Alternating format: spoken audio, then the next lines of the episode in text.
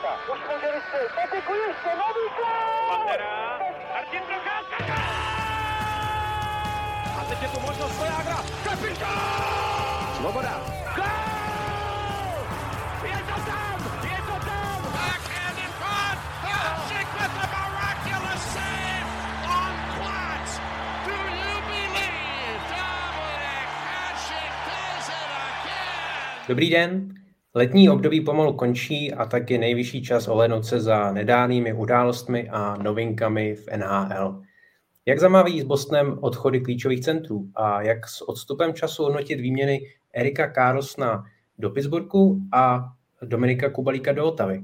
Nejen o tom budeme diskutovat společně s Matějem Hejdou a Janem Denemarkem. Ahoj kluci. Matěj, starší na přednost. Zdravím všechny po delší době, po větší přestávce. Zase naskakujeme zpátky na hokejové povídání. Já taky, byť venku teda nepanuje úplně hokejový počasí, tak eh, je dobrý být zpátky. A od mikrofonu zdraví Tomáš Randa. Máme za sebou nakonec eh, poměrně rušnou off-season eh, v NHL a začít musíme u Bostonu, který se bude muset obejít bez dvou nejdéle sloužících centrů klubu. Po Patrisi Bergeronovi ukončil zámořskou kariéru také David Krejčí. Matěj, jak to podle tebe ovlivní Bruins a co musí vlastně udělat pro to, aby byli nadále konkurenceschopní, protože asi nikdo neočekává, že Boston zopakuje uh, tu rekordní sezónu, ale přece jenom ty zásahy jsou dost zásadní a co musí proto Boston udělat, aby přece jenom se zachoval nějakou uh, sílu, uh, nejenom teda v divizi, ale celkově napříč ligou. No, asi bych byl blázen, kdybych, kdybych řekl, že je to neovlivní. Odchod dvou hrajících legend, navíc na pozici, která podle mého, pokud chcete mít šanci na Stanley Cup, je, bych řekl, úplně nejdůležitější. První a druhý center, to jsou prostě pozice, které se strašně těžko nahrazují, které většinou musíte draftovat, vychovat si, málo kdy jste schopni získat prostřednictvím výměny, což je možná paradoxně asi jediný momentální řešení, který Bostonu zbývá. Pořád ještě máme off-season, Eh, hodně se spekuluje, že by Boston prostě snažil se získat nějakýho centra, který by mohl být k dispozici, jako třeba Mark Scheifele ve Winnipegu nebo případně Elias Lindholm z Calgary, ale na druhou stranu Boston to má velmi stížený, protože on vlastně nemá ani moc co nabídnout. Eh, těch prospektů má naprostý minimum, řekl bych, že málo který tým v NHL jich má méně než, než Boston, možná žádnej. Zároveň nemá ani moc draftový pozice. V příštích dvou sezónách eh, je to hodně prořídlý, takže opravdu jako Boston nemá moc eh, co nabídnout v tomhle, takže si možná bude muset vystačit sám s tím, co prostě má. Což samozřejmě, když se člověk podívá, že dneska by Pavel Zacha byl první centr toho týmu, eh, Charlie Cole druhý, nebo možná opačně Morgan Geeky, který tam přišel, ten asi vyplní tu pozici třetího centra, tak to je hodně velký pokles oproti tomu, co jsme viděli v té loňské sezóně, nebo prostě i v té minulé, když tam nebyl David Krejčí, pořád tam byl prostě Patrick Bergeron, naprostá, naprostá legenda, kterou jsme tady eh, v podcastu eh, o ní mluvili několikrát. Ale já bych zase úplně Bruins na druhou stranu ne, ne, neodsuzoval. Já si myslím, že ten tým jako pořád má velkou kvalitu, má výrazně nadprůměrnou obranu, má skvělý brankářský duo. Tam si myslím, že největší síla momentálně toho týmu. Samozřejmě má skvělý, skvělý křídla, ale to si myslím, že trošku se bojím, že na, na nich to, vlastně ten odchod těch centrů bude znát nejvíc. Tím samozřejmě narážím na Breda Maršanda, narážím na Davida Pastrňáka, na, na, narážím na další kvalitní křídla, který ten tým má. Prostě ta absence elitních centrů si myslím, že bude znát. Ale zase na druhou stranu tým, nebo Boston loňský sezóně měl kolik? 135, myslím, bodů nazbíral, takže i když by třeba přišel o 35 bodů, což je obrovský propad, to je jako obrovský propad, to si ani nemyslím, že možná 23 ač kvalit Bergerona Krejčího znamenají takovýhle velký rozdíl, tak pořád je to, by to byl 100-bodový tým a ze 100 bodama se bez problémů dostanete do playoff. Atlantická divize je za mě nejsilnější divizí, eh, příští, nebo bude nejsilnější divizí v příští sezóně, ale já bych Boston úplně nepořbíval. Na druhou stranu je to něco logického, prostě starší hráči vždycky budou končit a Boston byl nahoře hodně dlouho, ale za mě, abych byl, se přiznám, překvapený, kdyby Boston v té další sezóně playoff neudělal. Pořád si myslím, že v tom týmu je hodně silných stránek a nemyslím si, že to najednou je prostě tým, který eh, po tom, co skončí tyhle dvě legendy, eh, bude absolutně ze hry. No, navážu. Plný souhlas z hlediska toho, že máš seznam manšaftů a podíváš se na ně, řekneš minus Bergeron Krejší, tak je, tak je škrtneš. To je prostě věc, která dřív nebo později přijde a logicky tam vedení pušovalo ty posily tak, aby tyhle ty uh, starý hráči, kteří tam odvedli neuvěřitelný penzum práce, ještě měli naději na ten úspěch. Uh, je to prostě něco očekávaného, s čímž už před začátkem tohoto ročníku se dalo třeba počítat, že to prostě přijde v dohodné době. Naopak si myslím, že by mohla být to vnímání té situace takový, že jako nebuďme smutní, že už to skončilo, buďme rádi, že to prostě jako proběhlo v takové formě, jaký proběhlo, že prostě opravdu tam ta poslední dekáda z hlediska Bostonu je neuvěřitelně úspěšná. Uh, v roce, jako ten Stanley Cup to samozřejmě přinesl jeden jenom, ale uh, těch zážitků a vítězství nespočet.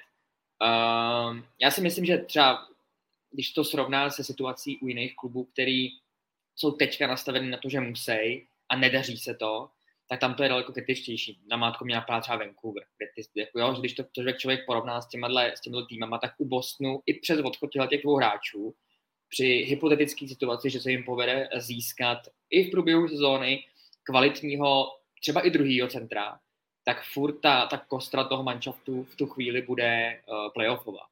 O tom se podle mě jako nic zásadního extrémně nezmění.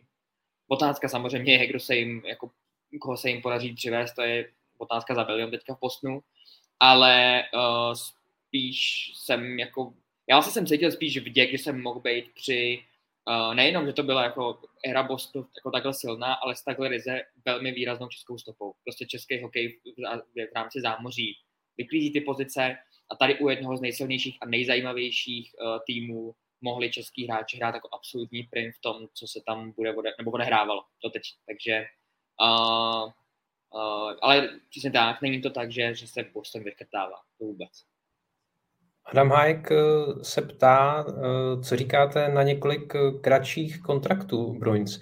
A já to vlastně spojím přímo s těmi odchody dost citelnými, protože v Bostonu, kromě teda Krejčího a Bergerona, už nebudou Bertuzi, Hall, Nosek, Hathaway, Folino, eh, ani obránci Clifton s Orlovem. Tak eh, co říkáte na ten nepoměr těch eh, početních odchodů a té druhé straně vlastně příchody, řekněme, spíš zkušených třicátníků, kteří ale to nejlepší už mají za sebou. Milan Lučič, Kevin Shattenkirk, James Van Riemsdyk. No, jen, jen toho skočím, že to zase opakuje uh, odpověď, kterou říkal Matěj, že ten manšaft z hlediska třeba prospektů nebo tady těch věcí nemá moc co nabídnout a zároveň ne, nemůže dovolit do dalších let, když ví, že tato silná generace je na odchodu, jako rozpalovat uh, vysoký volby v draftech. Tudíž vlastně artikl, který můžete v tu chvíli přivízt, jsou hráči, který jste teďka Tome vyjmenoval.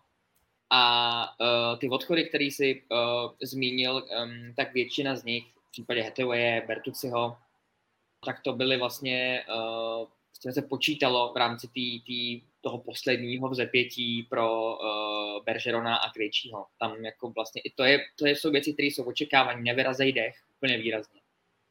Takže uh, je to, je to podle očekávaný. Jako není to nic, co by bylo vlastně šokující v případě Bostonu. Byť samozřejmě se spekulovalo, jestli Krejčí vyhrá dál a takhle, což je samozřejmě smutná zpráva, ale nejsou to věci, které jsou dechberoucí alespoň z mého pohledu teda. I, i ty jména, který doplnili ten kádr. Možná Milan Kolučič, no, ale tak to se můžeme bavit. Tohle ten, uh, no ne, chtěl jsem říct jezdec, ale to by ho úplně nevy, jako nevy, nepopsalo jeho herní styl už dneska, takže takový rohovej, rohovej bořič, uh, to mě trochu jako, jsem si říkal, proč, ale, ale není to pořád nic, co by vyrazil dech. Já jsem zvědavý na Lučiče, když přišel do té kabiny a teď, teď Bergeron ani, ani Krejčí tam, tam nebudou, ale i když si myslím, že při tom podpisu už tušil, protože jsme pak viděli ty rozlučkové videa na stránkách Bostonu s obouma hráčema, tak, eh, tak bylo vidět, že byly točený hned eh, po, po sezóně. Takže si myslím, že, že klub byl na to připravený, že měli tu informaci, že to z největší pravděpodobností prostě bude konec. Ale jako zase, já, já se tady Boston trošku zastávám, protože si myslím, že ta síla týmu tam pořád je, že to ano, nebude to nejlepší tým základní části, ale myslím si, že prostě na tu playoff osmičku to je na východě, ale určitý propad, nebo výrazný propad si myslím, že je jasný. Na druhou stranu, jako jinak, než... Eh, Ale není to průměr, jak psal třeba Adam Hayek. To bych Ne, to ne, to ne, ale jinak než, ale zase třeba zase, je, když tady hodnotíme jako vlastně tu off-season, nebo bavíme se o tom, tak já nevím, jestli by mě napadl horší tým, nebo tým, který by měl horší off-season než Boston, protože si pořád vím, že prostě skončil první, druhý center, Orlov byl obrovská posila, která ale bylo zřejmé, že odejde. Bertuciho se strašně snažili podepsat a nepodařilo se jim to. E, jako těch špatných zpráv bylo mnoho a těch dobrých zpráv bylo naprostý minimum. Takže jako chápu fanoušky Bostonu, že, že jsou frustrovaní. Na druhou stranu ne, ne náhodou ta loňská sezóna naprosto po právu byla pře, jako, e, přejmenována na ten Last Dance a všichni to tak jako museli tušit, že, že prostě tohleto přichází. Já se přiznám, že jsem třeba čekal ten podpis Bertuciho, myslel jsem si, že, že tohohle hráče si dokážou udržet, i když samozřejmě toho prostoru pod platovým stropem je minimum, ale eh, plus, jak jsem říkal, teď že tam ty prospekty nejsou jako vlastně tam jediný, kde je podle mě zajímavý, nebo ze zajímavější budoucnosti je John Beecher, ale taky si myslím, že ještě bude v AHL nebo Fabian Lissel, ale ten, jestli si pamatuju, ty poslední dvacítky neměl jako moc dobrý. Fakt tam jako není že zase letos nedraftovali v prvním kole, prostě není tam, příští rok taky nebudou mimochodem a myslím, že ani v druhém kole, že nemají. Takže fakt jako ten výhled eh, ne, není zas tak optimistický, ale úplně bych je neodstřeloval. Myslím, že dokonce další tři roky nemají druhý kolo, jestli se nepletu. A což ti řekne dost, vzhledem k tomu, kde se ten tým nachází, to rozházal v posledních ročnících. No prostě bylo jasný, že nějaká mini potopa po nás podoba prostě přijde a je tady. No a tím se vlastně trošku dostáváme k potenciální otázce eh, účasti Bostonu v playoff, eh, případně teda brzkém vyrazení. Hodně předbíháme, ale Adam Hayek eh, se ptá na šance Davida Pastrňáka, že by přišel na domácí mistrovství světa. Adam má dilema. Velký fanoušek Bostonu, ale zároveň bych chtěl vidět pastu na domácí ledové ploše. A tyjo, tyhle ty predikce 23. srpna je to úplně, úplně snadný. Playoff udělají, já jsem vlastně s Matějem a tam už pak těžký. No. Jo, tak samozřejmě ty, ty šance se výrazně zvýšily. Na druhou stranu před letošním mistrovství světa by si to asi nikdo netyp po té základní části, jaký Boston měla, pak vysmáhli v prvním kole eh, po sedmi zápasové sérii a pokud by, eh, nebo to potom jsem asi přesvědčený, by David Pastrňák neměl nějaký drobný zranění, ale hlavně neměl tu tu příjemnou uh, událost o tom, že měl na cestě dceru, tak, tak jsme možná i letos viděli na mistrovství světa. Takže v tomhle je strašně těžký, jak říkal Denny, prostě teď v srpnu spekulovat o tom, jestli se objeví. Já si myslím, že pokud prostě Boston vypadne v prvním kole nebo se do toho playoff nedostane, což si myslím, že je reálný scénář, tak si nedokážu moc představit, že by chyběl na domácím mistrovství světa, který evidentně i tady třeba ze strany fanoušků si myslím, že bude řadu fanoušků vlastně zajímat možná ještě víc, než to dění v NHL. Pojďme dál, eh, protože druhou hlavní zprávou léta je odchod nevyměnitelného Erika Carlsona do Pittsburghu. Bývalý obránce San Jose zamířil k Penguins eh, v docela komplikovaném tradu, jehož třetím aktérem byl Montreal. Opačným směrem do Sharks putovali kromě jiného Mikael Granlund s Janem Brutou, do Canadiens zase brankář Casey De Smith a obránce Jeff Petrie. Ten byl posléze ještě přesunut do Detroitu. Sharks navíc eh, získali z Montrealu Mikea Hoffmana. Matěj, jaké jsou tvoje dojmy eh, z této trojvýměny? Eh, takhle, já si vždycky říkám, kdyby před rokem padla tady ta otázka, a, a, a San Jose by dostal to, co dostalo, tak si říkám, že to je neuvěřitelný obchod pro Sharks, protože s tím kontraktem, který Eric Carlson má a s tím, jak těch posledních sezónech hrál i nehrál, protože byl velmi často zraněný, tak eh, pro mě to byl absolutně nevyměnitelný hráč. Ale prostě tady vidíme, jak jeden rok totálně změní situaci. Eric Carlson se stal nejlepším obráncem celý NHL, překonal tu budou hranici, což je něco dnešní NHL, jako na, z pozice obránce, což je něco skoro naprosto neuvěřitelného. A najednou si myslím, že ta jeho cena vlastně nebyla vůbec špatná. Eh, hodně jsem čet fanoušky San Jose, jak si představovali, jak dostanou obrovský království za, za Erika Carlsona. Já jsem to krotil, ale přiznám se, že nakonec jsem si myslel, že získají trochu víc, než získali. V podstatě jediný hodnotný, co si z toho vyjmenoval, je uh, to první kolo, Pittsburghu, ale to je zároveň protected. Kdyby náhodou Pittsburghu prostě nevyšla ta sezóna, tak top 10 pick z toho nebude a přesunu se do další sezóny, což myslím, že naprosto klíčový, vždycky, když se blížíme draftu a tady omílám, jak prostě ty pozdější draftové pozice zdaleka nemají takovou hodnotu. Zároveň ale do San Jose při, přestupuje Michael Granlund a Mike Hoffman, což jsou dva hráči, který ty týmy, které je měli, se chtěli za každou cenu zbavit a v podstatě nikdo v celé NHL nechtěl s tím smlouvama, co mají. To znamená, že vy se sice zbavujete té smlouvy Carlsona, ale zároveň se zbavujete elitního hráče a získáváte dvě smlouvy, které sice jsou kratší, ale pořád jako platíte za něco, co vlastně v týmu moc nechcete. Jo, Granlund si myslím, že nějak ještě to, ale Mike Hoffman je hráč vyloženě jenom na přesilovku, jinak eh, nemá absolutní přínos pro tým. Takže za mě, za, jako když si vlastně schrnu San Jose, já jsem zrovna s chodou okolností dneska o nich psal jejich preview před sezónou, já se přiznám, že v současnosti nevidím horší tým na papíře, než je San Jose. Zároveň si myslím, že Mike Greer eh, potom se zbavil Burnce, Timo Meira, který měl obrovskou hodnotu a Carlson, tak jsem, jsem čekal, že získá víc. A ta jejich přestavba bude neuvěřitelně bolestivá. Na druhou stranu máme tu Pittsburgh, který eh, když už se dal do těch velkých podpisů Letenga, Malkina eh, v té loňské sezóně, tak, tak už prostě nemůže udělat krok zpět, musí prostě v tom vydržet a snažit se, to už, už teď žádná přestavba prostě se jich týkat nebude a, a ten příklad Carlson, i když je to neuvěřitelně podobný hráč jako Chris Letang, tak, eh, tak prostě cháp, celkem chápu, že do toho jdou, protože to prostě elitní hráč a teď jako ta kvalita je nahoru. Na druhou stranu jsme tady hodnotili Boston, já zase třeba Pittsburgh, myslím si, že bude to playoff tým, taky ho že nedostal se do něj těsně, ale ale prostě ani s Carlsonem si nemyslím, že to je tým, který má šanci na Stanley Cup. Prostě tam tak vysoko Pittsburgh ani náhodou nevidím, všichni ty hráči budou starší, i samotný Carlson. Uvidíme, co z něj udělá ta změna, pochybu, že zopakuje s to budou hranici, na to bych si, budovou, hran, budovou sezónu, na to bych si absolutně vsadil. Uh, no a třetí je Montreal, samozřejmě tak zase uh, snažím se být objektivní, ale pro mě Montreal, i když z drobného hlediska, protože byl takovou tou třetí součástí toho, ale pro mě je to podstatě vítěz té výměny, protože se zbavil Mikea Hoffmana, který byl naprosto nevyměnitelný a nic za to nemusel obětovat. Naopak získal ještě druhý kolo 2025, takže, takže mistrovský biznis ze strany generálního manažera Montrealu se zbavit ten hráče, který ho nechtěl. A, uh, pak Petryho, tam to byl už taky hodně friendly deal, když ho poslal do, do Detroitu eh, za poloviční gáži. Si myslím, že pro Detroit je to ještě zajímavý hráč za ty, za ty peníze, za který bude hrát. Si myslím, že to není vůbec jako špatný pro Detroit, ale, ale eh, za mě prostě poražený San Jose, i když jsem ten chápu, proč to dělá, ale myslel jsem si, že na, po tak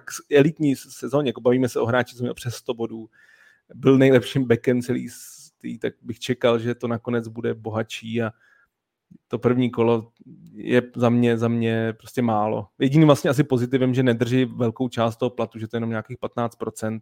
Spekuloval se o 25, to si myslím, že možná je vlastně konec konců asi nejlepší zpráva pro San Jose, že se zbavili téměř celého toho kontraktu. Vzal jsem mi to zkusit, přesně to jsem chtěl doplnit, že jestli něco v úzovkách vyčítat Pittsburghu, tak, eh, tak to, že převzalo tu 10 milionovou smlouvu a San Jose bude platit jenom 1,5 milionu.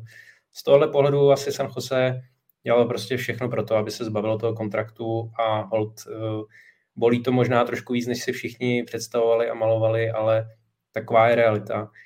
Co se týče Carlsona samotného, tak já ještě zpětně se musím vrátit vlastně k premiéře NHL v Praze, kdy jsme ho vlastně i sledovali na vlastní oči s Matějem a rozhodně jsem nečekal, že tento typ obránce po, po těch výkonech, které předváděl v Praze, že, že, že to bude obránce, který bude mít 100 bodů.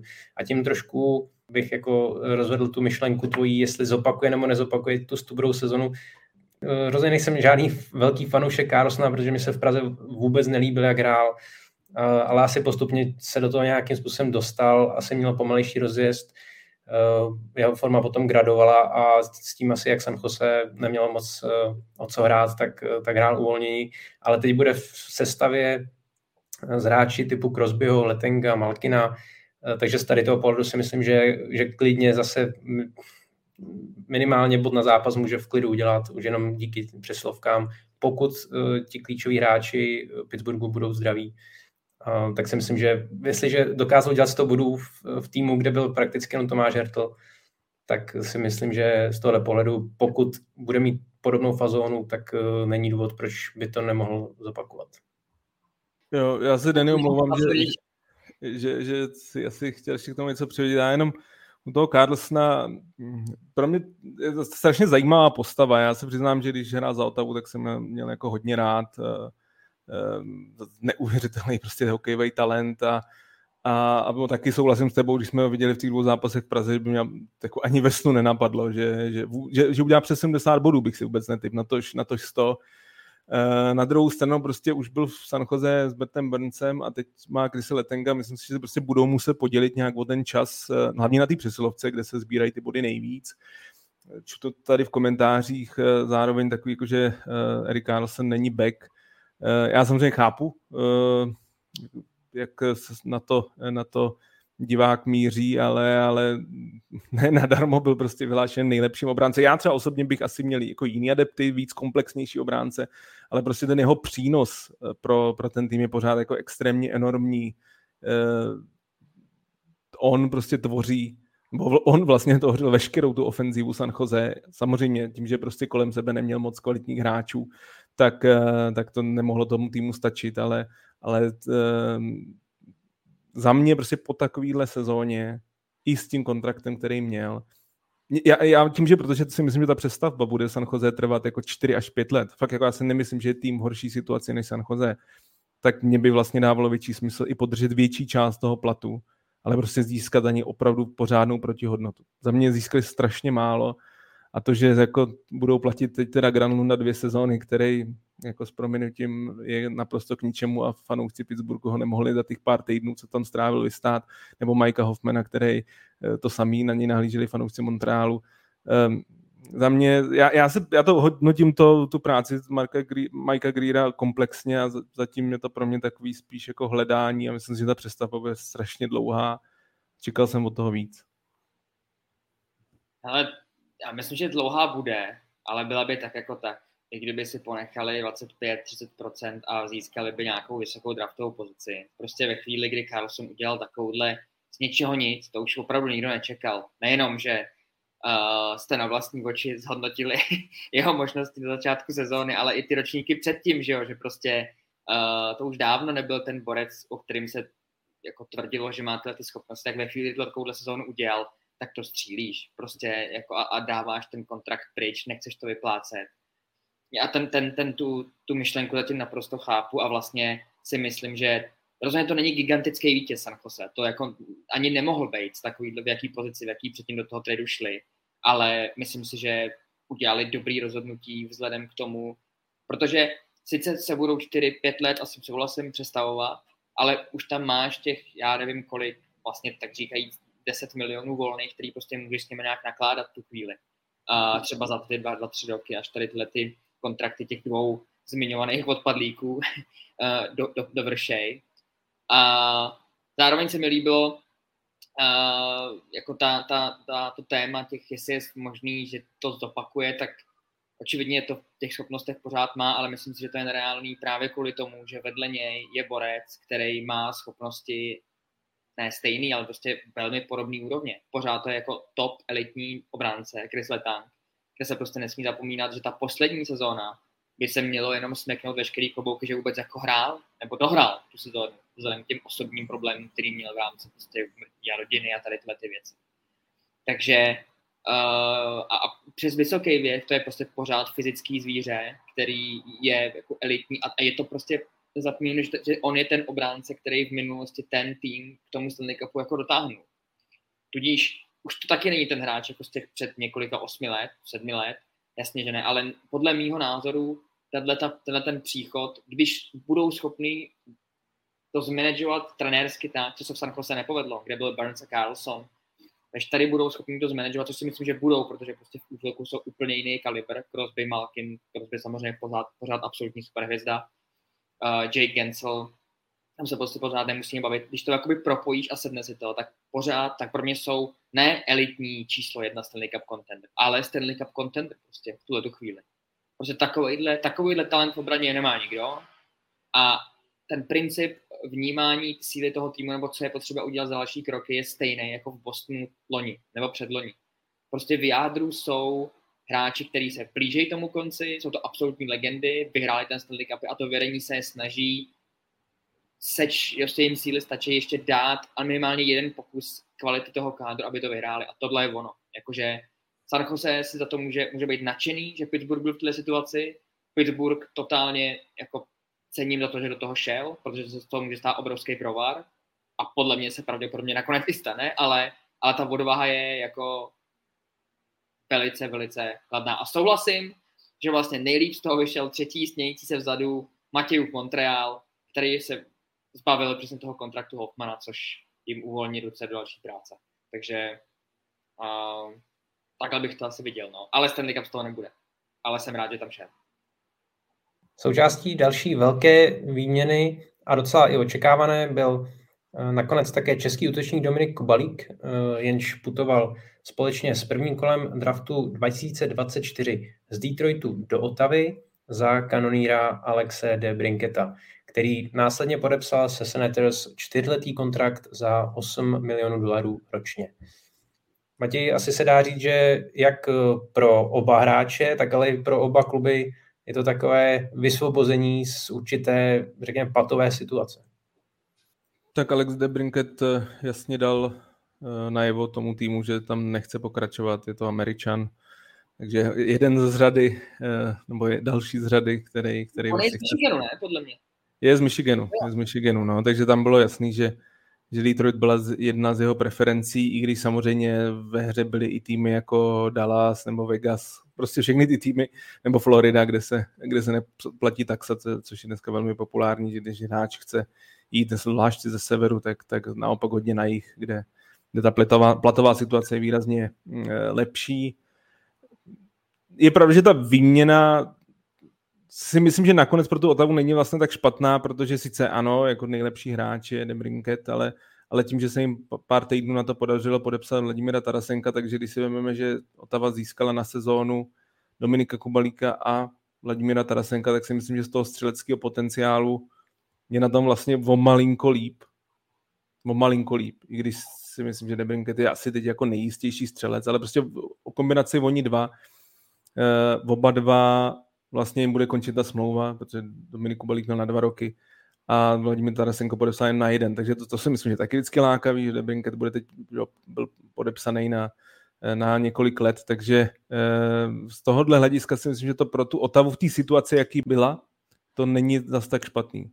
Na druhou stranu, když to pak veme člověk komplexně, že si podívá, kolik za Debrinketa dali, že to bylo prostě sedmá pozice v loňském draftu, to, to zase, jak se bavíme o těch draftových pozicích, sedmá, tam, tam má velkou cenu, to je prostě hodnotný.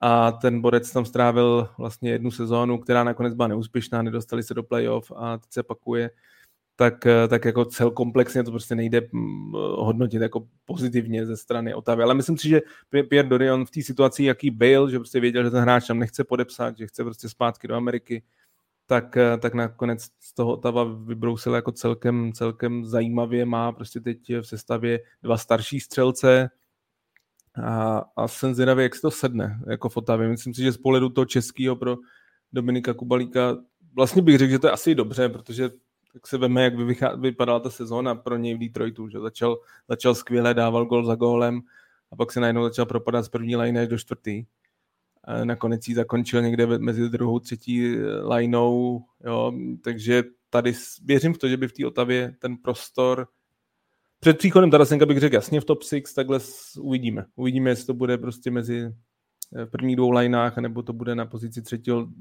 na, na, na pozici v třetí řadě. Co je nejdůležitější, aby tam byl prostě prostor na přesilovce, protože vidíme samozřejmě i z reprezentace, že tam je prostě jeho největší síla a, a e, doufám pro něj, že tu šanci dostane, protože bych mu přál samozřejmě, aby mu ta sezóna vyšla a buď to podepsal tam dlouhodobou smlouvu, nebo někde jinde v NHL. Když navážu vlastně na ten trade e, pro Debrinketa, tak e, tím se vlastně dostáváme trošku k Detroitu, protože uh, generální manažer uh, Red Wings Steve Eiserman je pod určitou kritikou, že ta přestavba trvá přece jenom uh, poněkud déle, než by si fanoušci představovali. Jak ale Honzo vnímáš právě tady to, že teď se v poslední době snaží přivádět do Detroitu hráče, kteří jsou spojeni s tímhle městem, případně se státem Michigan. Jde podle tebe Detroit správným směrem? Já si myslím, že naprosto. Já si myslím, že trochu ho Steve Eisermana předešla jeho nesmírně kvalitní práce v Tampě, když ty očekávání byly až jako nebeský do toho jeho nového prostředí a v situaci Detroitu byla naprosto jiná, než, než když tom tehdy přicházel do Tampy. Tohle byl opravdu tým, ne v rozkladu samozřejmě, ale, ale ta kvalita tam prostě nebyla a bylo patrné, že se musí začít úplně od jako absolutní podlahy. Uh, to, že tam přivádí hráče, který uh, v tom klubu jako mají k nějaký vztah, je logický, protože prostě chcete tam borce na dlouho, který tam budou hrát, když je větší pravděpodobnost, že podepíšou třeba dlouholetý kontrakty za lepší peníze, protože zkrátka jsi schopný jim vysvětlit, že tady něco buduješ s nějakou myšlenkou. A věřím tomu, že zrovna tohleto Steve Eiserman dovede a i jeho kroky podle mě tomu uh, nasvědčují měli trošku, myslím, že ta kritika je oprávněná ne z, úplně z hlediska toho, co dělá Steve Eiserman, ale z hlediska toho, jako jaká je ta rychlost, protože tam nikdo nevytyčil, že jo, žádný, žádný uh, časový horizont, do kdy prostě budou contender a tak dál, to prostě je jenom duších fanoušků, a kterých je nespočet samozřejmě, ale oni ve všech těch sezónách, které i v předchozích ročnících měli, tak vlastně nikdy neskončili na příčkách, který by zaručovali jako nějakou který by zaručovali obrovskou šanci v draftové loterii. A, a v posledních několika ročnících, což mě docela zaujalo, bylo, že uh, se opakovala situace, že oni vlastně jakoby klesli z toho maxima, který mohli získat. Tudíž nevolili vždycky jako na úplném topu, že jo, v posledních letech, což uh, jednou, dvakrát, když se povede, tak to může zaručit jako velký zrychlení toho procesu. U Rangers to třeba absolutně neplatí, kde Kápok jako Alex Lafreniere jako nepřinesli tím, tím svým, svojí přítomností, že se to jako brutálně otočilo, ale ta pravděpodobnost je velká, že to takhle povede. Ale rozhodně bych si, ne, si nemyslím, že Detroit je v situaci, že by se mělo něco hodnotit jako ryze negativně. Příchod Debrinketa je parádní, spekulovalo se o něm dlouho, je podepsaný za velmi solidní peníze a na, na kápu tu dílku je z hlediska toho hráče, ale opravdu za dobrý peníze pro ten klub. Už tady bylo zmíněný, že uh, Jeff Peters si pořád odehraje svoje, to je typ obránce, který ještě nejenom tenhle ten ročník, ale myslím si, že i dál bude mít co nabídnout. Ten hraje prostě typ hokeje, uh, který je obhajitelný i přes vyšší, nebo obhajitelný, je hratelný i přes vyšší věk. A, a je jasný, proč tam přivádějí. Prostě ta, ten trend celosportovní napříč tou ligou samozřejmě byl v poslední době totální sázení na sázka na mladý, uh, rychlé nohy, technika a tak dál. A ukazuje se u mnoha, mnoha případů i těch týmů, který nakonec tomu Stanley Cupu dokráčeli, že tam prostě potřebujete ten element uh, borců, který už si něco odehrál. A nejenom proto, aby byl úspěšný ten klub, jako aby došel úplně na vrchol, ale ty hráči mladí, na kterých to má těch následujících ročnících stát, tak prostě potřebují ty hráče, o kterých se naučí, ne jak se hraje hokej, ale jaký jsou zákonitosti té soutěže, jakým způsobem se chovat v určitých situacích, je, to, je to opravdu do jistý míry taková výchova pořád. Těch příběhů v minulosti jsou že nesítky. Ten nejslavnější český je asi ve chvíli, kdy prostě Jágr měl v Pittsburghu asi nejlepšího možného učitele v té době, který mu toho rozpředal a on to zmiňuje ve chvíli, kdy se pokaždé na to někdo zeptá.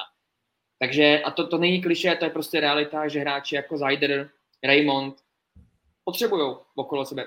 Naprosto chápu příchod loňský, který tam pořád i bude Davida Perona. Ten Flair se taky bude hraje svoje pořád i přes vyšší věk. Myslím, že už je mu 35 já si nemyslím, že ten klub je v, ve fázi, kdy by se na ně měla valit nějaká jako přehnaná kritika.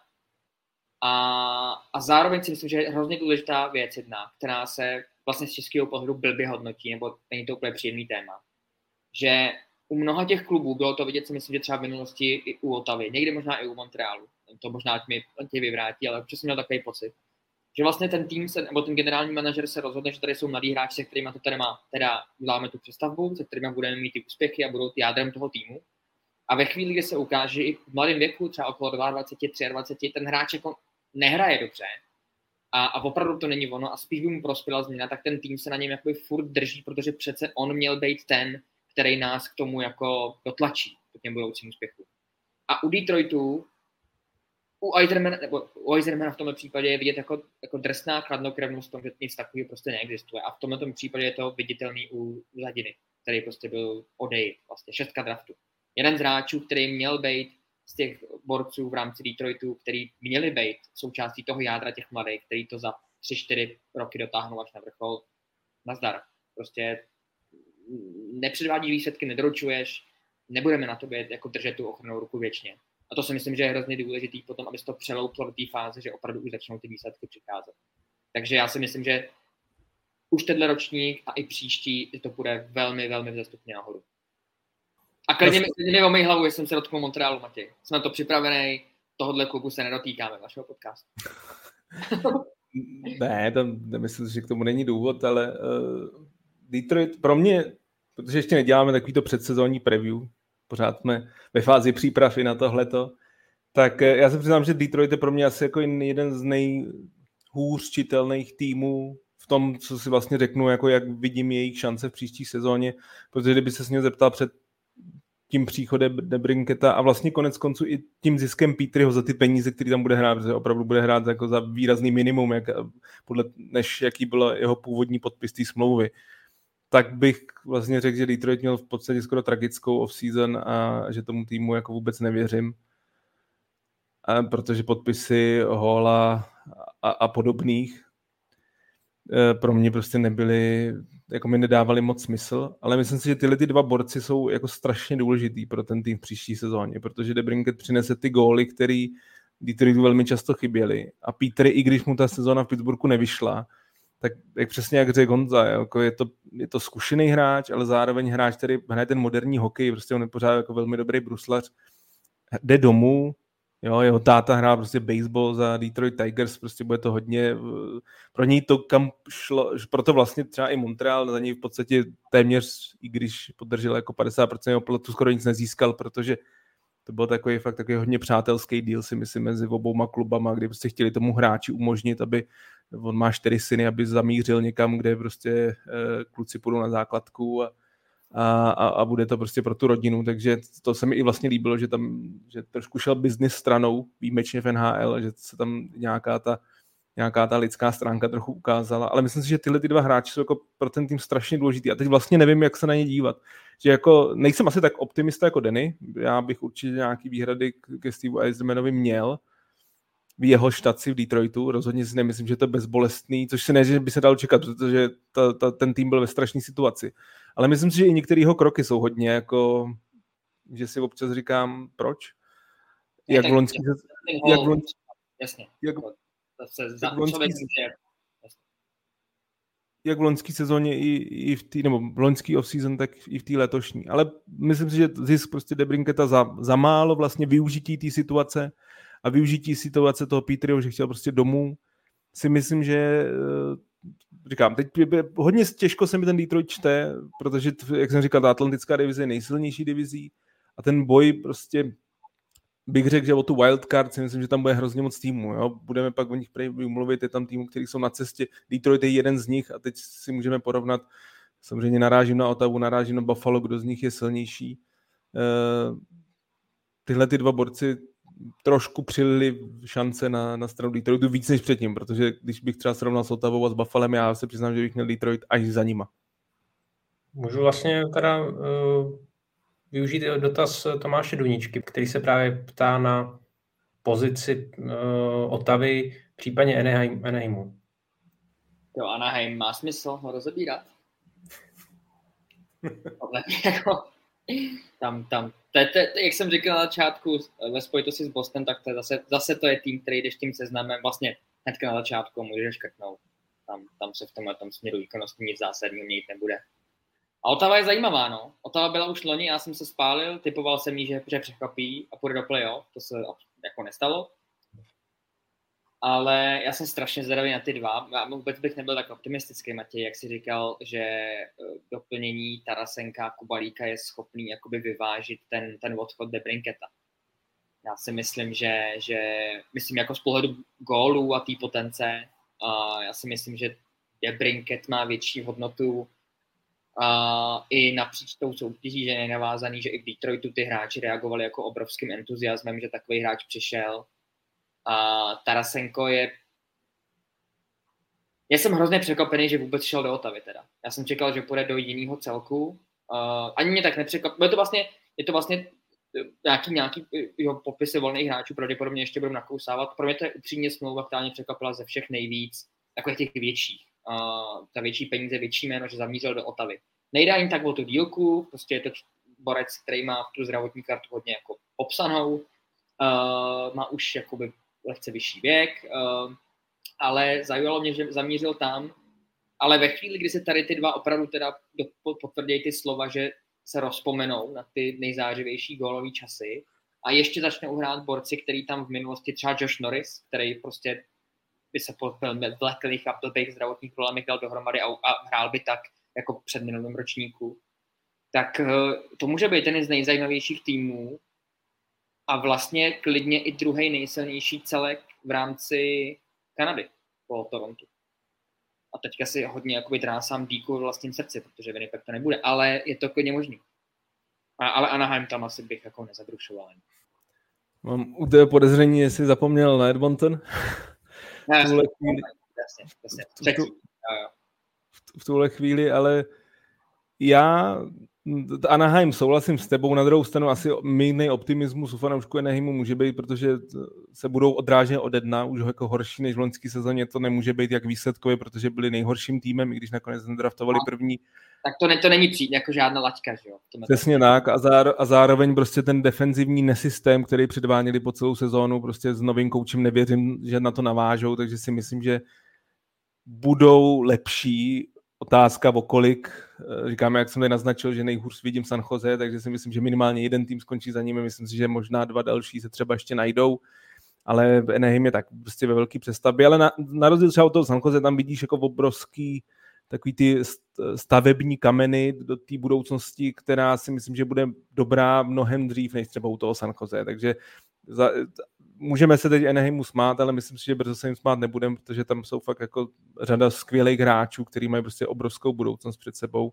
Na, na druhou stranu, je, je tohle podle mě věta, kterou okolo toho klubu, ale my jsme ji podle mě několikrát vyškli, slyšíš poslední třeba dva roky a furt se to nepřeklápí jako do toho směru, který by měl vzestupný. Naopak, je to jako pomalu stabilně dolů i se Zígrasem a spol, Trojtery a tak dále nepřeklápí, ale já to mám jedno jediné vysvětlení a to je, že prostě vlastně to rok, co skončil Ryan Getzlaff, uh, Hampus Lindholm, který teď válí naprosto Bostonu a ukazuje, jak je kvalitní hráč, ale nebo i Josh Manson, který vyhrál Stanley Cup eh, s Coloredem. To byly prostě tři osobnosti toho týmu, i z pozice nějakého to vůdcovství, který najednou si ztratil a neměl si kým nahradit. Máš tam pár mladých kluků a ty si nevědí zatím rady.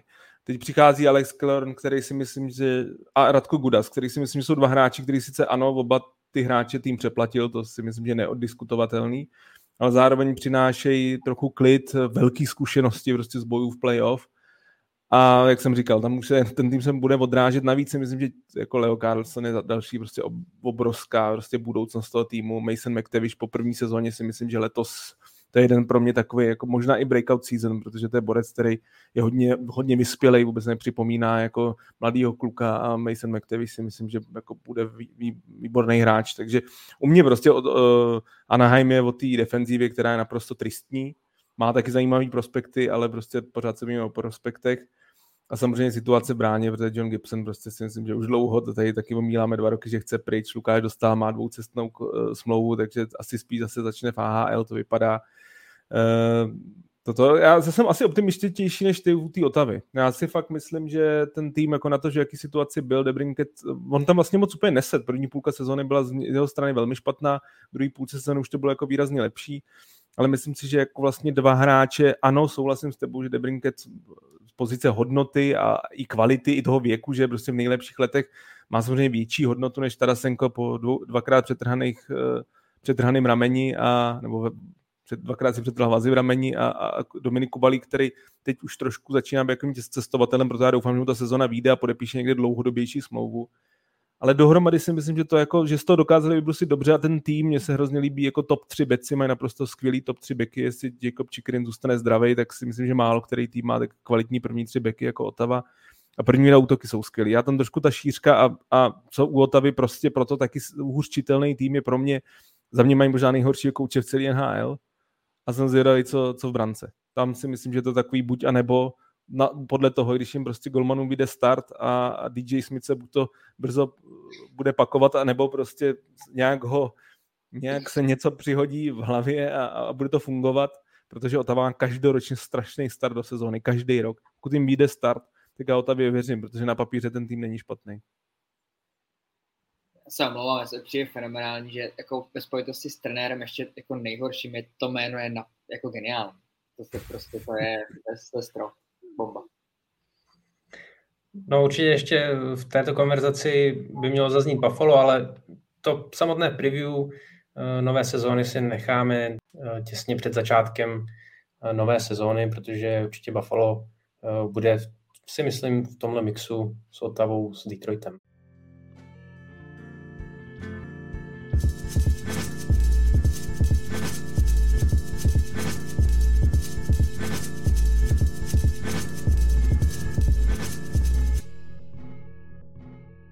Můžeme se ještě na závěr eh, podívat na některé zajímavé podpisy nebo nové destinace vybraných hráčů.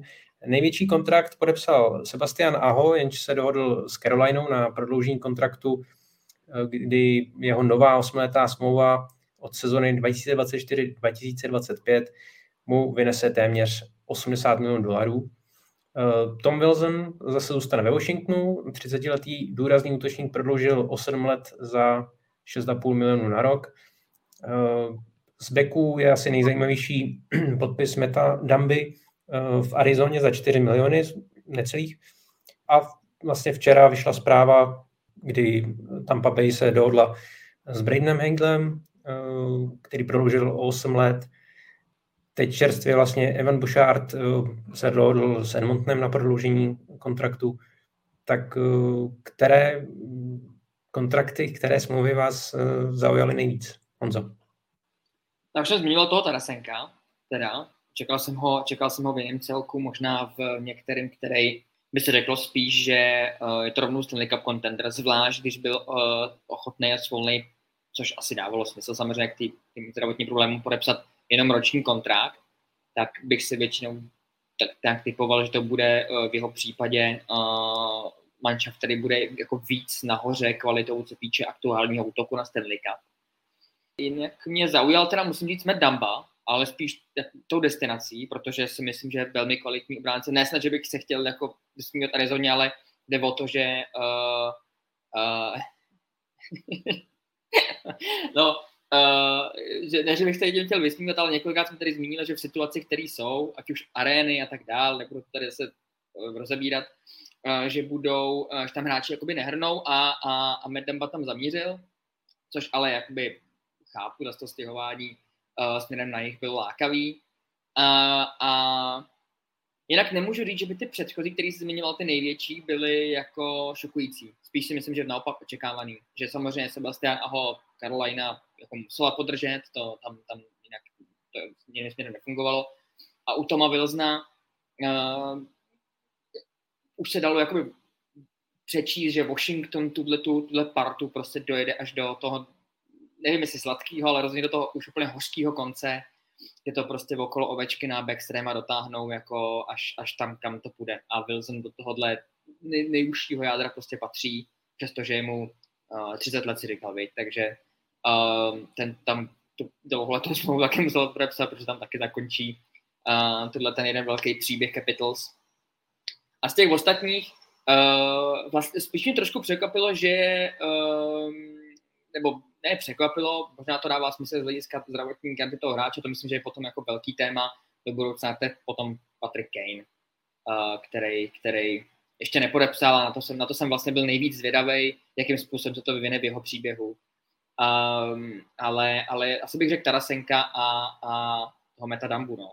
Bylo takový, že si člověk pozastavil, řekl, aha, nečekal jsem. No, u Patrika Kejna si budeme muset počkat, protože eh, přes svého agenta se vyjádřil v tom smyslu, že až do začátku sezóny s nikým nepodepíše. A je vůbec otázkou, kdy teda se tak stane, protože po té operaci kyčle bude mimo někdy do října, do listopadu. Uvidíme, jak eh, proběhne rekonvalescence, to samozřejmě se těžko odhaduje, ale minimálně eh, o start nové sezóny přijde. Eh, co ty, Matěj? Jaké jsou tvoje dojmy eh, z těch podpisů, které tady padly případně, co jsme ještě nezmínili.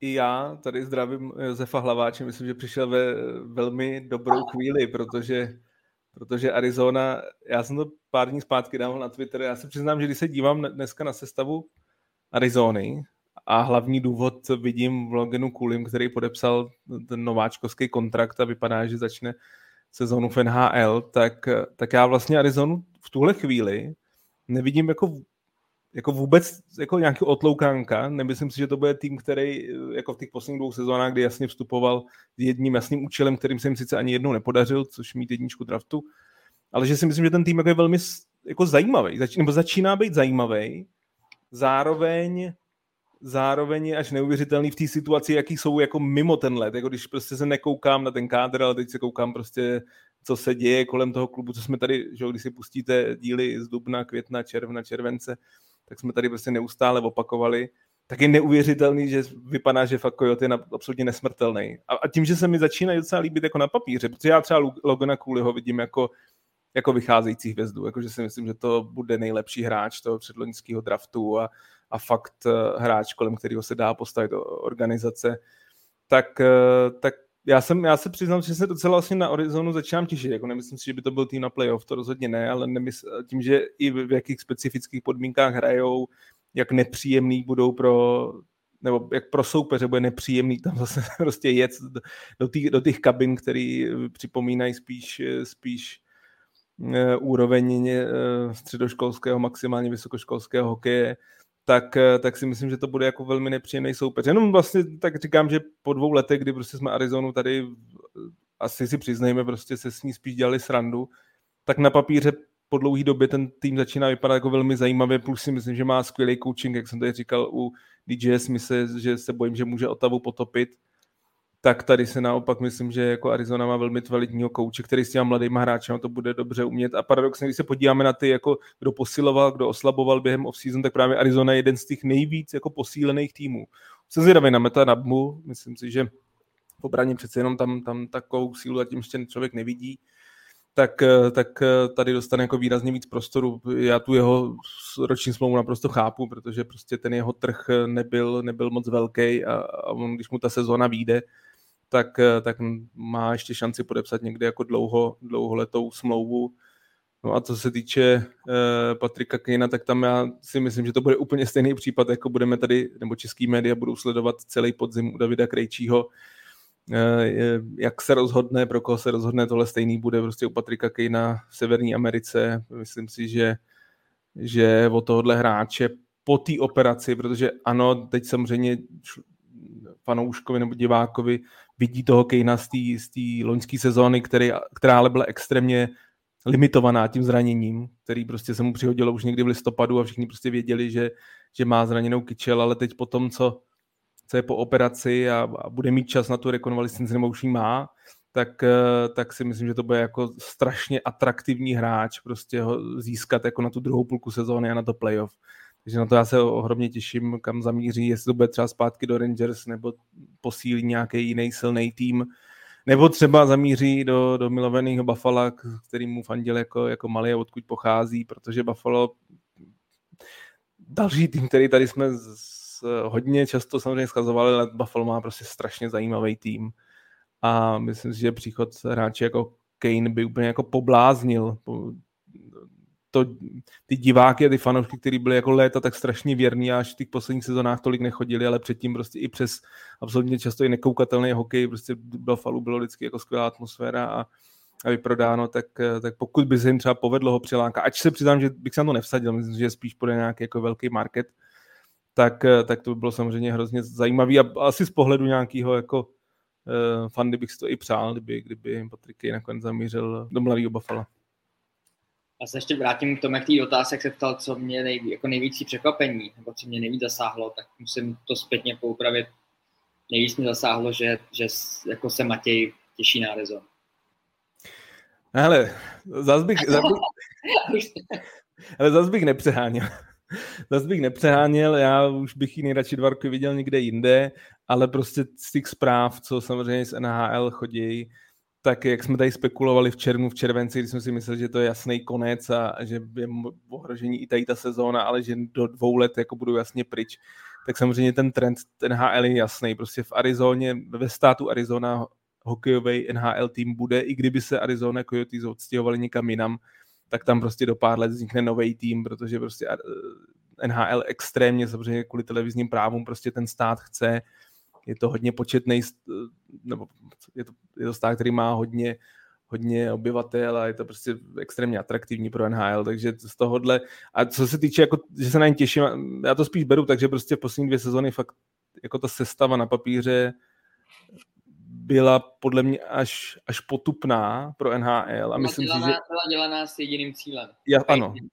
Prostě, no. S jediným cílem a nebejt, jako zase budu opakovat, podle mě skvělý trenérský práce, tak a i vlastně těch podmínek, že prostě si nehraje úplně v Arizoně v té poslední sezóně dobře na jejich kledě, tak by se to asi povedlo. Ale letos prostě ten tým, hlavně ten útok, jako první tři útoky za mě nevypadají jako vůbec špatně a Logan Cooley, když začne podle mě na pozici druhého, třetího centra, si myslím, že má, že se jako velmi rychle vypracuje na, na toho prvního centra a že to bude jako velmi zajímavý hráč. Společně s Claytonem Kellerem, mimochodem velmi podobní hráči stylem, jako jsem strašně zvědavý, ještě dva budou hrát vládně spolu. Myslím si, že by to mohlo být jedno z nejvíc dynamických duo, duo co bychom minimálně v západní konferenci mohli vidět. No, já jenom doplním k tomu potenciálnímu stěhování Coyotes. Já jsem teda zaregistroval tu zprávu, že majitelé nebo, nebo vlastníci eh, že chtějí koupit nebo už koupili nějaké další eh, pozemky ve státu Arizona, takže předpokládá se, že tam by se případně vybudovala nová arena, takže Obávám se, že teda eh, k tomu, k tomu potenciálnímu stěhování jen tak brzy nedojde, jestli vůbec. Kojota nezabiješ. Kojota nezabiješ. Zdá se, že ho ani nechytí. Můžeš jenom, můžeš jenom utíct v podstatě. Což dělám já poslední tři ročníky. Martin Stokar eh, se ještě ptá na podpisy u šampionů z Vegas, eh, kteří upřednostnili Ivana Barbaševa na úkor Riley Smitha, kterého poslali do Pittsburghu a podepsali um, brankáře Idina Hilla. Tak ten podpis Barbaševa, uh, jak se říká, když hráč uh, někam sedne jak zadek na hrnec, tak to je přesně jeho případ. Jako to prostě to, co on předved hned od prvního zápasu po svém příchodu v první léně Vegas, uh, naprosto skvělá posila. se zpětně hodnotit, že je jednoznačně nejlepší na trade deadline a Vegas prostě udělali maximum pro to, aby, aby si ho podrželi. U jedna Hilla eh, tam uvidíme. Já nerad hodnotím prostě podpisy golmanů, kord golmanů, který za sebou mají jako pár skvělých měsíců, ale jinak, pozbyt, jako jinak zbytek eh, kariéry v NHL za moc nestále. Je to hrozně riskantní, prostě to sezona od sezóny, strašně se to mění. A sám jsem na to zvědavý. Já si pořád myslím, že Logan Thompson je taková jako budoucí jednička toho týmu. Uvidíme, jak, jak, jak to bude vypadat. Tady, tady se, se mi to jako strašně těžko hodnotí vůbec ty brankáři. S nimi je toto a co se týče Rileyho Smitha, no tak eh, tady vlastně, jak jsem mluvil o tom Pittsburghu, že, že si myslím, že s Carlsonem to na playoff bude, tak i díky Riley, Riley Smithovi, že to je podle mě, co Pittsburghu chybělo, byly prostě byly góly, byly góly hlavně z třetí, čtvrtý řady a myslím si, že Riley Smith eh, bude jako dalším nějakým tím střelcem, který, který ty góly může dávat. Takže pro Pittsburgh je to, eh, je to dobrý příchod. Na druhou stranu si někdo ze mě dělal srandu, že, že když typuju Pittsburgh na playoff, že dává jasně, že, že, že se nedostane a já bych ho v tom jasně podpořil, protože s radostí připomenu, že v předminulé a před předminulé sezóně jsem Pittsburgh typoval, že se do playoff nedostane a dostal se a v loňské sezóně jsem si myslel, že se do playoff dostane a nedostal se, takže moje bilance v posledních třech sezónů u Pittsburghu je je na 0% a teď zase, typnul bych si těsně, já si fakt myslím, že ten tým prostě, když se bavíme o těch kontendrech, tak já tam prostě Pittsburgh nevidím, ty hlavní kontendrech na Stanley Cup, ale myslím si, že prostě příchody Smise a, a, a Carlsona a zároveň zbavení se prostě Granlunda a Petryho, což eh, byly takový, takový dvě kotvy, který tam za sebou nechal Ron Hextal, tak, eh, tak si myslím, že ten tým jako je silnější a že v příští sezóně se vrátí zpátky do playoff. No a na závěr uh, musíme ještě zmínit uh, nové adresy u českých hráčů. Tomáš Nosek uh, si po konci v Bostonu vybral New Jersey a Filip Zadina po konci v Detroitu se dohodl se San Jose. Tak co ty na to, Matěj? Klobouk dolů před Filipem Zadinou. Klobouk dolů před ním. V jaký situaci je, nebo v jak těžký situaci je, protože bylo jasný, že prostě budoucnost Detroitu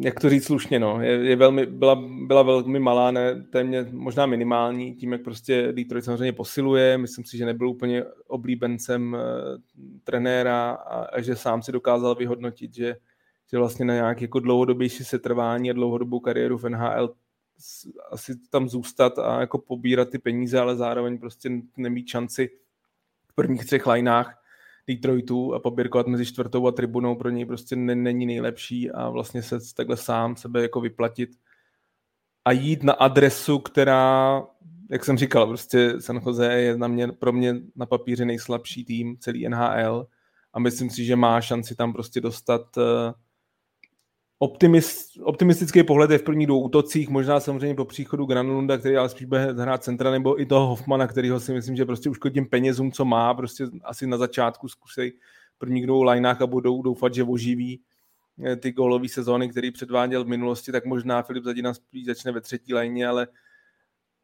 já samozřejmě tím, že Mikea Hoffmana v posledních dvou sezónách jsem hodně viděl, tak jsem i, i ten Filip Zadina, který třeba teď možná mu chybí sebevědomí a má zdravotní problémy, tak si myslím, že může být pro tým výrazně platnější než Hoffman, takže věřím, že, že ho brzo vyseká z té sestavy a dostane se do prvních dvou útoků. Samozřejmě bych mu přáli, by se dostal k Tomáši Jertlovi, protože ty šance eh, na to úspět by se ještě výrazně zvýšily. No Honza Ruta, uh, já vím, že tady střílím celou San Jose, ale mě hrozně pobavily ty slova Mikea Greera, kdy, kdy prostě říkal, jak na hradě Carlsona na přesilovce, co, co budou dělat, když tam žádný v podstatě nějaký ofenzivní back moc není. Tak Mike Greer argumentoval tím, že, že Honza Ruta měl velmi kvalitní přesilovku v České lize v Chomutově a že by si mohl rozpomenout na tyhle ty časy a že určitě dostane eh, prostor. Takže myslím si, že pro něj jako pro hráče to vlastně nemusí být špatný, jestli to opravdu i trenérský tým San Jose splní tak a Honzu Rutu vidíme na přesilovce, což si vlastně nevím, jestli jsme někdy v NHL viděli, možná ještě v Chicagu, ale rozhodně ne v Tampě tak, eh, nebo v Pittsburghu, tak eh, pak si myslím, že by to pro ně mohlo být jak dobrý, ale zároveň prostě vytvořila se tady česká kolonie v týmu, který, já vím, že to tady opakuju po pátý, který by pro mě osobně bylo překvapení, kdyby skončil líp než poslední. Takže my si v Praze. Jednoznačně.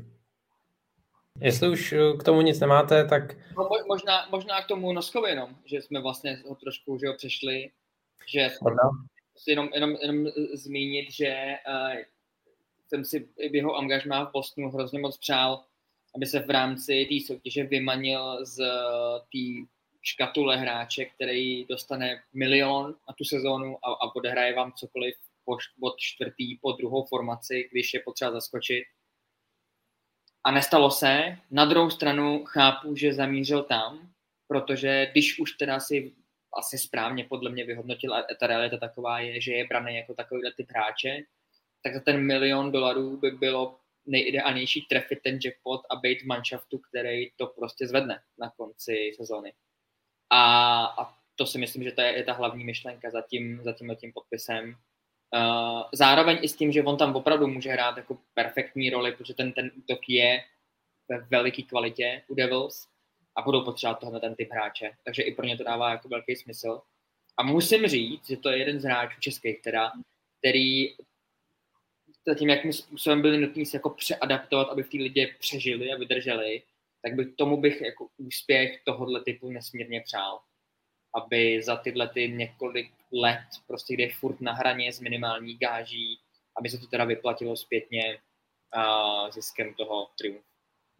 Tím bych to zavřel souhlas velký sympatiák a, a, a vlastně v té situaci, jaký byl, kdy asi teda nepřišla úplně ta nabídka z Bostonu, kterou čekal a Bostonu přednostně jiný hráče, tak um, málo která adresa by pro Tomáše Noska na, tu, na ten rok mohla být lepší než Jersey, protože to je tým, viděli jsme to v tom playoff, kdy mě osobně hodně překvapili a je to tým na, nechci říct na vzestupu, to už byla asi před tou loňskou sezónou, je to prostě tým, který je tady a, a, a nikam, nebo v dalších sezónách tady bude a bude patřit eh, k, jako k velkým adeptům na Stanley Cup, eh, pokud ještě vyřeší pár otázek, jako jsou třeba otázky brance. Tady se možná na závěr trošku oklikou vrátím k Bostonu. Myslím si, že se tady trošku Bruins uh, přepočítali. Myslím si, že možná právě hráč jako Tomáš Nosegim teď určitě chybí v sestavě a s ním by byly, neměly by takové problémy, co týče sestavy, jako si myslím, že teď mají. Z dalšího Hockey Focus podcastu je to pro dnešek všechno. Já moc děkuji Matějovi a Honzovi za dnešní debatu. Díky kluci. Já taky děkuji i za věcný a kvalitní připomínky v komentářích ohledně Arizona. Taky děkuji moc a už se těším na preview, se nám to blíží. A díky taky vám, že nás eh, posloucháte. Připomínám, že eh, naše podcasty najdete na webu Sport.cz, ve všech podcastových aplikacích nebo na YouTube. A než eh, se dostaneme k preview před novou sezonou někdy začátkem října, tak zkusíme ještě v září přichystat eh, nějaký speciální díl eh, s těmi, řekněme, nadčasovými tématy, které bychom mohli v minulých dílech. Zvednout. Co? Ještě jednou? Ty daně bychom mohli probrat. Zvednout tady tu rukavici, která už tady rok leží někde před náma, že bychom ji čapli. Myslím si, že bychom mohli udělat průřezově jako několik témat, ať už uh, kondice NHL, Ehm, daně, eh, případně měli jsme dneska ještě jeden, jeden eh, zajímavý dotaz, eh, který zkusíme zodpovědět příště od Adama Hajka, jestli je východ atraktivnější hokejová destinace než třeba západ a podobně. Takže budeme se těšit příště a do té doby nám zachovejte přízeň. Mějte se fajn.